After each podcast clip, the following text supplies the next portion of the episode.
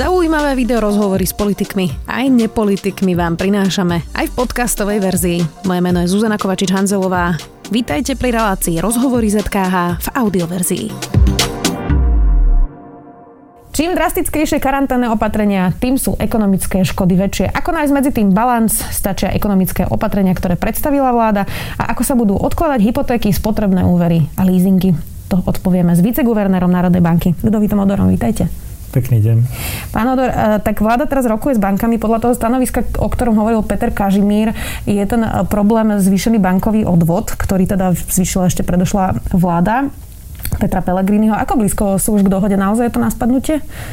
Ja si myslím, že áno, lebo uh, banky potrebujú štát a štát potrebuje banky v tejto situácii a každá strana má relatívne dobré karty na ruke to znamená, že banky vedia poskytnúť, teda odloženie splátok, vedia poskytnúť nové úvery s nejakou garanciou, a vedia, a vedia vlastne financovať štátny dlh. Takže je veľa oblastí, čo vedia banky. A na, za, na druhej strane štát zase má karty v rukách, že je ten odvod e, zvýšený, takže ak vedia ponúknuť niečo v tomto smere, tak určite k tej dohode dôjde. Takže ja som optimista v tomto smere, ja si myslím, že je to na spadnutie. Banka môže vláda nariadiť ten odklad splátok, tam to nemusí vlastne byť e, dohodou. E, potrebuje však teda banky na to, aby potom financovali podnikateľov, ktorí budú potrebovať teraz zrejme v kríze požičky, napriek tomu, že teda ohlasili, že bude e, štát ručiť pol miliardy mesačne. V tejto situácii si myslíte, že ten bankový odvod sa teda zruší? Um, neviem, či sa zruší, ale minimálne hovorím, je tá e, rokovacia pozícia je relatívne dobrá aj na strane bank, takže ja predpokladám, že buď sa vrátime k tomu stavu, čo bolo predtým, e, ako predchádzajúca vláda zvýšila, zdvojnásobila ten bankový odvod a to by napríklad znamenalo odvod v polovičnej výške v tomto roku a potom nič, alebo teda akákoľvek iná dohoda. Naše stanovisko z pohľadu NBS bolo jednoznačné v tom, že nemôžeme mať takýto odvod do nekonečna v zásade a to sme ešte nevedeli, čo nás čaká. A teraz, keď sme v takejto krízovej situácii a potrebujeme, aby ten krvný obeh e, ekonomiky fungoval cez banky, takže o to dôležitejšie je dať tomu nejaký dôstojný koniec Kedy to bude, či už v tomto roku, budúci rok, alebo aké vyfázovanie, to presne závisí od toho, ako sa dohodnú banky s vládou. Guvernér Peter Kažimír včera na Markíze predstavil teda už nejaké detaily, že by teda malo ísť odklad splátok na 9 mesiacov a odklad leasingov na 6 mesiacov. Povedal, že nebude to teda plošné, ale teda kto potrebuje, tak o to požiada iba aby sme to tak prakticky vysvetlili ľuďom, ak niekto požiada, bude ešte banka skúmať um, nejakým spôsobom jeho, jeho situáciu, či mu teda chodí vyplata, nechodí, alebo teda naozaj sa to bude schváľovať a môže každý požiadať odklad? Ehm, tie, samozrejme, paragrafové znenie ešte nie je schválené, ale ja si myslím, že v tejto situácii treba urobiť všetko preto, aby to bolo úplne automatické. To znamená, že kto požiada a splňa e, podmienky, tak automaticky dostane, aby nikam nemusel chodiť, aby všetko jednoducho elektronicky vedel vybaviť, dostane odklad na tých 6-9 mesiacov podľa dohody a, a v zásade tým pádom nebude musieť platiť e, a veľmi dôležitá vec je, o čom sa tiež e, rokuje, aj zmienil pán guvernér o tom, že Samozrejme, ak v normálnych situáciách dojde k tomu, že e, klient nespláca riadne, tak dostane čierny bod a ten čierny bod v budúcnosti znamená, že len draho e, získa úver. Teraz robíme aj na tom, aby v tejto situácii ten klient nedostal ten čierny bod, aby potom mohol získavať tie peniaze relatívne lacno. Ako to ovplyvní tie banky a leasingové spoločnosti? Sú na takéto niečo, ak by napríklad naozaj veľmi veľa ľudí požiadalo o ten odklad pripravené? Uh, tak uh, nikto v zásade nebol pripravený na, na takúto situáciu. Našťastie, keď sa pozrieme na ukazovateľov zdravia bank, tak sú vo veľmi e, dobrej situácii v súčasnosti, v tej predkrízovej, oveľa lepšie ako pred to predchádzajúcou krízou v roku 2008-2009. Takže z tohto pohľadu tá situácia je lepšia. Navyše aj e, my ako e, Centrálna banka v spolupráci s ECB sa snažíme pomôcť tým bankám. My im dodáme e, vlastne likviditu, koľko len chcú v zásade, v úvodzovkách povedané, takže nebudú mať s tým problém. A čo, e, tam, kde môžu vzniknúť problémy, je samozrejme, ak by tie úvery boli dlhšie nesplácané, ale v takom prípade to pôjde do kapitálu bank a, a tam tiež sme urobili nejaké ústupky zo strany ECB a aj Národná banka. Tie vankúše, ktoré sme robili na horšie časy, horšie časy sú tu, takže ako náhlo bude potrebné, my uvoľníme všetky dostupné vankúše aj z našej strany, takže ja to nevnímam tak, že by tie banky sa dostávali do existenčných problémov. Spomínali ste tú krízu v 2008. Veľmi veľa čitateľov aj divákov sa nás dokola pýta, že či toto bude horšia kríza ako v 2008. Dá sa na to jednoducho odpovedať? Uh, Záleží od toho, v akom zmysle. Ja si myslím, že uh, horšia nebude v tom smere, že to nebude tak, uh, nezanechá tak, takú veľmi dlhodobú stopu na ekonomike. Tam sme sa zotavovali niekoľko rokov z toho. Ak tá pandémia prejde tak, jak si myslíme v súčasnosti, že hovoríme možno o, o štvrť roku, dvoch štvrť rokoch, tak zase aj tá situácia potom bude oveľa, oveľa lepšia. Ak teda za ten predpoklad, že ak dokážeme udržať tie ekonomické vzťahy približne také, aké sú, ak nedojde k bankrotom, nedojde k, o, k obrovským výpadkom príjmov, nesplácanie. Vlastne všetko robíme práve tieto opatrenia aj vláda, aj NBS robí práve kvôli tomu, aby sme udržali tú ekonomiku relatívne v dobrom stave, aby sme potom vedeli profitovať e, z ústupku e, vírusu. Ten model, e, ktorý vlastne urobili analytici z Inštitútu zdravotnej politiky, hovorí, že ten vrchol nákazy by mal byť v júli. Ak to teda takto udržíme disciplinovane, naozaj ľudia sa teda hýbu menej, nechodia do práce množstvo e, ľudí. Znamená to teda, že ešte možno do septembra by sme boli v takomto nejakom móde. Koľko sa to dá takto ešte naťahovať a vôbec dovtedy hovoríme naozaj o tom, ako to je dnes? Že sú teda zatvorené aj fabriky, e, obchody, že naozaj je málo z nich otvorených. Dá sa to takto natiahnuť možno až do septembra? Vydrží to tá ekonomika? Uh, Poprvé, ja si myslím, že ten scenár je zatiaľ taký ten pesimistickejší vo väzbe, čo vidíme aj v iných krajinách.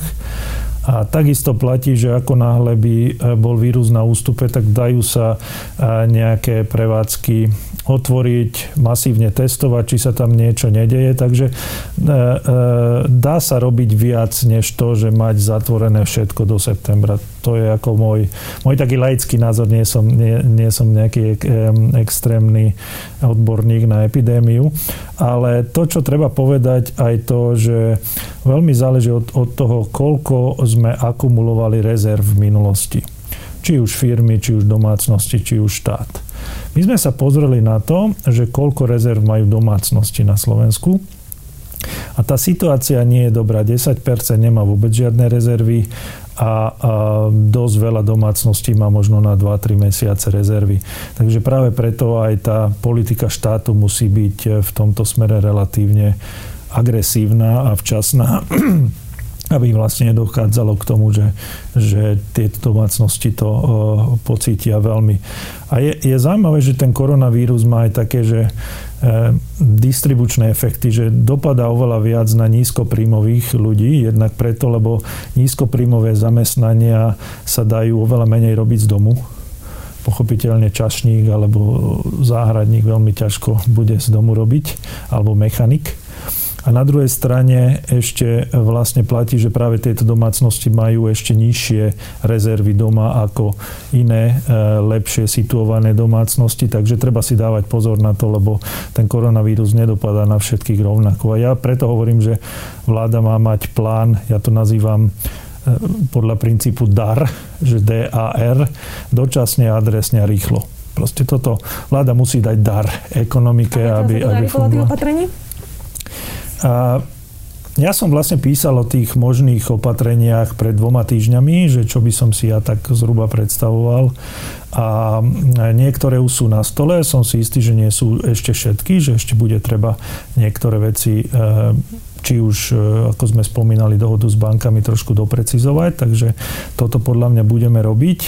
A možno niektoré veci sa rodili ťažšie, než som si ja osobne myslel v tejto situácii, ale treba chápať aj to, že nová vláda, štyri koaličné strany, prvýkrát v tých verejných funkciách, takže nie je to asi ani z toho politického hľadiska také ťažké, ale v skratke určite čakám ešte viac, e, že sa stane. A... a čo by sa ešte malo stať viac? O čom hovoríme? Práve o týchto nízkopríjmových rodinách, ktorým treba pomôcť, alebo aké opatrenia? Vlastne hovoríme, hovoríme ten balík ohľadom tých bank, kde by vlastne bolo aj špecifikované, že ako e, bude štát garantovať napríklad, ak banka bude chcieť podržať nad vodou nejakú firmu a dá nejaký nový úver. A čo sa stane, keď ten nový úver e, nebude tá firma zvládať splácať, tak preto štát musí garantovať nejakú stratu tým bankám, aby mohli do toho ísť, lebo inak kto by dával nejaké krachujúce firme úvery, takže tam si myslím, že je ešte priestor potom je ešte priestor aj na tej politiky typu, že aj pre väčšie firmy, ak zamestnanci zostanú doma, aby ich neprepustili, tak štát by mohol hradiť e, určitú časť mzdy. To znamená, že tieto Kurzarbeit e, politiky v tých nemeckých krajinách sú veľmi populárne. Takže tam si myslím, že ešte je priestor. A a potom práve tie skupiny, ktoré sú také, že relatívne neštandardné. To znamená, že SZČO, tam už vláda prišla s nejakými opatreniami, ale potom sú aj takí, čo sa vrátili zo zahraničia. Možno neboli v tých našich poistných schémach, treba sa na to pozrieť. Sú ľudia, ktorí na čierno robili možno. Takže sú také, uh, také typy ľudí a domácnosti, čo možno nezachytí úplne, úplne tá oficiálna sociálna sieť, mm. takže treba myslieť aj na tých. Kia ohlasila, že od pondelka začne zasa vyrábať. Kto je vlastne ťahuňom tejto ekonomiky? Keby sme si predstavili, že teraz všetky automobilky začnú zasa vyrábať, e, ako to zmení vlastne, e, keď sa rozprávame o tom, že ako sa spomalila ekonomika, aký podiel majú na tom napríklad teda tie automobilky? Automobilky e, v zásade ovplyvňujú 30% ekonomiky, ale na druhej strane tá pridaná hodnota nie je veľmi veľká. To znamená, že dosť veľa závisí aj od sektora služieb v našej ekonomike. A tam tá situácia je oveľa horšia. A práve preto treba vidieť nie len to, že niekto zatvorí výrobu kvôli tomu, že možno neprídu súčiastky z inej krajiny, mm. ale treba vidieť aj, aj množstvo tých služieb, ktoré momentálne nefungujú a množstvo tovarov dlhodobej spotreby. Ako náhle som doma na karanténe, tak nerozmýšľam nad tým, či kúpim novú chladničku, novú, nový televízor alebo auto. A takže obmedzím sa na tie najzákladnejšie veci, idem do potravín alebo do lekárne a práve preto tam z toho spotrebného koša, čo má človek, tak v zásade dosť veľké percento úplne vypustí v týchto mesiacoch. Mm-hmm. A to dopadá veľmi negatívne práve na tie, na tie firmy. Keď sa pozrieme na to, je taký systém EKASA, tam sú firmy zapojené a sledujeme, to sa dá sledovať v zásade na každodennej, každotýždennej báze, tak niektoré sektory tam majú úplne brutálne prepady, niektoré až takmer o 100% um, ako nejaké hotelové prevádzky mm-hmm. alebo mhm. niečo. Takže mm-hmm. na, tam, tam práve tie karanténne opatrenia dopadajú veľmi, veľmi silno. Tie opatrenia, ktoré predstavila vláda, vyčíslili na miliardu mesačne, aj s tými polmiliardovými zárukami. A teraz sa začalo hovoriť o tom, že či budú ešte ďalšie opatrenia. Vy ste to spomínali, Smer ako opozičná strana navrhuje tiež nejaké ďalšie opatrenia. Existuje nejaká hranica, koľko ešte peňazí mesačne na to vieme dať? Teraz je to miliarda. Je nejaký strop podľa vás, ktorý už naozaj by sme nemali prekročiť? Tak e, toto, táto otázka je mm, z tých ťažších práve preto, lebo keď, keď treba hasiť, tak väčšinou nerozmýšľame o tom, že či koľko vody tam minieme presne a či nezaplatíme väčšiu faktúru za vodu, keď treba hasiť. Takže v tejto situácii každá veľká krajina, ale aj menšie krajiny sa snažia robiť, čo sa dá a to naozaj sú e, obrovské sumy, to sú miliardové sumy, čo, o ktorých sa bavíme. A práve preto ja a nehovorím to teraz, aby som nevyznel tak, že teraz je človek múdry, keď je kríza, ale ja som aj 3-4 roky dozadu hovoril, že najlepšia poistka voči akýkoľvek krízam a nepríjemným situáciám je mať nízky dlh. Keď máte nízky dlh a príde takáto situácia, tak v zásade môžete tú ekonomiku podržať relatívne ľahko. V tejto situácii, keď centrálne banky sú ochotné do toho dávať veľa peňazí, tak v zásade aj, aj dvoj, trojnásobok sa dá e, zvládnuť. Otázka je, aká bude situácia potom. A budú určite krajiny, poznáme v eurozóne, vo svete, ktoré po e, e, pandémii budú mať obrovský dlh a budú musieť rozmýšľať o tom, čo s tým. Mm-hmm. Našťastie Slovensko malo relatívne ešte nižšiu úroveň dlhu, Takže u nás nehrozí, že by sme skočili, ja neviem, na 100-120% HDP, ale je to ťažké. V súčasnosti sa nedá povedať nejaké presne číslo, že toľko zvládnem, lebo to záleží od toho, koľko dajú aj iné, iné krajiny, lebo uh, v zásade e, k tomu, že držať ten dlh. To sú len buď domácnosti cez nejaké penzíne schémy alebo banky a majú len obmedzenú kapacitu, takže to oni tiež nemôžu držať nekonečné množstvo týchto dlhopisov. Takže sú tam nejaké limity, ale úplne presne povedať sa nedá, ale e, jednoznačne môžu byť ešte násobky toho, čo, čo v súčasnosti máme. Vy ste dlhodobým zástancom dlhovej brzdy. Je teraz čas na uvoľňovanie dlhovej brzdy? Lebo bude to problém pre vládu. Určite naozaj toto bude um, zadlženie krajiny naozaj vysoké práve kvôli tým opatreniam. Čiže je teraz čas na uvoľňovanie dlhovej brzdy? A ak áno, tak ako? Ja, ja si myslím, že e, tá dlhová brzda má nejakú klauzulu, že keď prídu nejaké prírodné katastrofy alebo niečo, tak v zásade je nejaký priestor pre vládu, takže určite áno, toto by som ja považoval za naozaj mimoriadnú situáciu. A teda dával by som voľné ruky v tejto situácii, ale na druhej strane treba povedať aj to, že ako náhle ten šok odznie, tak treba myslieť na to, ako sa vrátiť na nejaké rozumnejšie úrovne, lebo vidíme, že to, že máme nižší dlh, prináša aj nejaké výhody. Nemusíme, nemusíme robiť nejaké drastické programy, aké boli v Grécku alebo inde, aby sme potom vedeli znížiť dlh. Takže ja si myslím, že určite priestor na uvoľňovanie teraz je. Tá, tá situácia je naozaj dramatická, ale treba myslieť aj na to, že potom nenechať to len tak, že dobre, tak teraz máme, vyskočíme na x percent HDP a to budeme považovať za rozumné, alebo je treba urobiť relatívne dobre zošnurovaný plán, ako sa časom vrátiť na nejaké rozumnejšie úrovne. Dobre, čiže uvoľniť dlhovú brzdu dočasne, kým sa nevyrieši táto kríza a potom znova naskočiť na tie isté pravidla, ktoré máme nastavené. Pravdepodobne tam bude treba urobiť nejaké prechodné nie je rozumné hneď skočiť naspäť, lebo to by sme museli v jednom roku urobiť obrovský prebytok vo verejných financiách, takže skôr nejaká taká dočasná perióda, nejaký plán, nejaký far plán dať e, e, do toho zákona, ako sa vrátiť naspäť. Odhady NBS hovoria, že ekonomika sa môže v tomto roku prepadnúť o 4,5 až 9,5 Peter Kažimír povedal ale, že tieto údaje a informácie, teraz ho citujem, starnú v hodinách. Tak si teda povedzme, kde je to aktuálne teraz v tomto rozpeti? Lebo to rozpätie je pomerne široké, naozaj 4,5 a 9,5 je veľký rozdiel. Áno, áno. Uh, upozorňovali sme na to, že to nie je taká klasická prognóza práve kvôli tomu, že záleží od toho, aké opatrenia urobia iné krajiny, aké opatrenia urobíme my. Takže skôr by som povedal, že čo je na tej negatívnej strane a čo je na tej pozitívnej strane. Na tej negatívnej strane je to, že čoraz viac krajín e, prijíma drastickejšie opatrenia, takže tie krátkodobejšie ekonomické následky sú vážnejšie. Na druhej strane vláda aj prijíma nejaké opatrenia, ktorá, ktoré to nejakým spôsobom zjemňujú. Môj taký pocit v rámci z toho intervalu je, že odkedy sme to zverejnili, tak trošku sme sa posunuli a najmä vzhľadom na tú medzinárodnú situáciu skôr tej horšej variante. Uh-huh. Ale mm, presne ako bolo povedané, ono tieto prognózy naozaj starnú o, z minúty na minútu, takže určite prídeme, e, rozmýšľame o tom, že by sme do konca mesiaca prišli s nejakým updateom aj na základe tých čísel, ktoré v súčasnosti vidíme.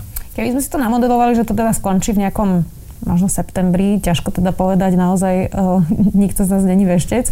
Uh, ako rýchlo sa tá ekonomika vie, vie zotaviť? Čo si majú ľudia predstaviť, že keď už toto celé prežijú, a nejak to teda vydržíme aj doma, aj proste ekonomika to vydrží, tak ako dlho potom bude trvať, kým sa ekonomika dostane do predkrízového stavu? A práve to sa pýtam, pretože v tom 2008 to bolo naozaj dlho. Či to teraz bude teda kratšie a ako sa majú pripraviť na to? Mhm. Ja si myslím, že to bude kratšie určite. Ja dokonca predpokladám, že ak by všetko dobre išlo a nevideli by sme e, niečo ako e, tú, e, tú španielskú chorobu, kde sa to vrátilo asi v dvoch rokoch ešte, tak ak sa, ak sa toto neudeje, tak ja si myslím, že možno už niekedy budúci rok sa môžeme vrátiť k nejakým predkyzorovým úrovňam postupne. A treba si to predstaviť e, v zásade tak, že veľmi veľa bude záležať nielen od toho, že ako ten vírus bude u nás, ale postupne to ide do iných krajín. A momentálne 60% výroby sveta je nakazených vírusom a naposledy teda teraz ide dynamicky v USA, takže keď odznie v USA, čo môže byť neskôr než u nás, tak až potom sa môžeme postupne vrátiť e, k normálu. Ak sa podraží, e, podarí udržať tie pracovnoprávne vzťahy, že ľudia budú doma a e, štát bude financovať čas platu, tak to je relatívne jednoduché, vrátia sa do roboty a, a systém sa vráti do normálu. Vtedy to môže byť komplikovanejšie, ak ľudia dostanú výpovede, lebo samozrejme v takom prípade tie firmy, keď zrazu majú nejaký odbyt, tak môžu E, môžu opäť hľadať a nemusia nájsť tých istých ľudí alebo možno ich zoberú v menšom počte. A zároveň, e, zároveň dôležité je, že aby nedochádzalo k masívnej vlne bankrotov, kvôli dočasnému výpadku tržieb, lebo v takom prípade bude treba nové firmy a novo budovať, takže preto je veľmi dôležité, povedal by som, ja to tak volám, že hibernovať tú ekonomiku, uh-huh. že v tých sci-fi filmoch zam, proste zamraziť toho človeka a potom, potom oživiť, ale je dôležité, aby, aby medzi tým ten pacient akože neprišiel o ruku, o nohu, takže preto sú dôležité tieto opatrenia. A Možno ešte zaujímavé, zaujímavou otázkou je, že, č, že čo sa dá čakať, že či sa vrátime do nejakého normálu potom, keď sa na to pýtate. Nemyslím si, že to bude úplne normál. Budú tam zase ďalšie veci. Jednak dlhy, to znamená, všetky tie opatrenia niečo stoja, budem musieť riešiť nejaké dlhy aj na európskej svetovej úrovni. Určite firmy sa budú snažiť čoraz viac aj automatizovať výrobu, lebo tak pri ďalšej pandémii môžu tým pádom fungovať bez problémov, keď nepotrebujú toľko ľudí. A takisto možno aj my prídeme na to, že nepotrebujeme toľko fyzických meetingov, ale budeme robiť šťastie z domu, takže môže, e, môže toto trošku pomôcť. Možno budeme viac kupovať internet, z internetu, lebo keď si na to zvykneme, tak budeme. A zároveň, zároveň ale môžu byť aj pozitívne veci e, v tom duchu, že e, keď vidíme e, napríklad, e, ako funguje zdravotníctvo a dokážeme to vylepšiť, tak možno, možno to nám zase pomôže do budúcnosti trošku, trošku viac sa vedieť spolahnúť aj na tento sektor. Záverečná otázka. Vy ste v roku 2017 povedali toto. Neviem, kedy prídu ďalšie krízy alebo iné nepríjemné správy, ale história nám ukazuje, že vylúčiť ich nemôžeme. O negatívnych následkoch starnutia populácie dokonca vieme s veľkou istotou. Naplňme v dobrých časoch naše cisterny vodou, aby bolo čím hasiť, keď požiar vypukne. Škody budú menšie. Musíme sa naučiť v dobrých časoch oveľa rozumnejšie hospodáriť. Toto bolo teda 3 roky dozadu. Keby posledné vlády v čase rastu ekonomiky hospodarili lepšie, okolko lepšia mohla byť teraz naša situácia na Slovensku? Eh, ne, neurobil, nerobil som posledné obdobie nejaké prepočty, ale v zásade vtedy platilo, že pri tých podmienkach sme mohli mať vyrovnaný rozpočet už oveľa skôr, nie o niekoľko rokov skôr. To znamená, že určite aj v dlhu by sme boli o niekoľko percent nižšie a dýchalo by, sa nám, dýchalo by sa nám ľahšie. Takže toto som mal na mysli, keď som v 2017 písal ten komentár, že dávajme si pozor, lebo zlé časy nevieme odkiaľ, nevieme kedy, ale prídu a, a keď máme trošku lepšie príjmy vo verejných financiách, tak sa snažme, aby sme dosiahli čím skôr vyrovnané hospodárenie. Takže toto sa bohužiaľ nestalo s takou rýchlosťou, ako sme to predpokladali, tak, eh, tak eh, to určite znamenalo, hovorím, niekoľko percent dlhu. Ďakujem veľmi pekne, že ste prišli. Um, Ďakujem za pozvanie. Uvidíme, ako sa to celé ešte dynamicky bude vyvíjať. Radi vás tu privítame samozrejme aj znova. Dnes tu bol viceguvernér NBS Ludovít Odor. Ďakujem. Ďakujem pekne. Počúvali ste podcastovú verziu relácie Rozhovory ZKH. Už tradične nás nájdete na streamovacích službách, vo vašich domácich asistentoch, na Sme.sk, v sekcii Sme video a samozrejme aj na našom YouTube kanáli Denníka Sme. Ďakujeme.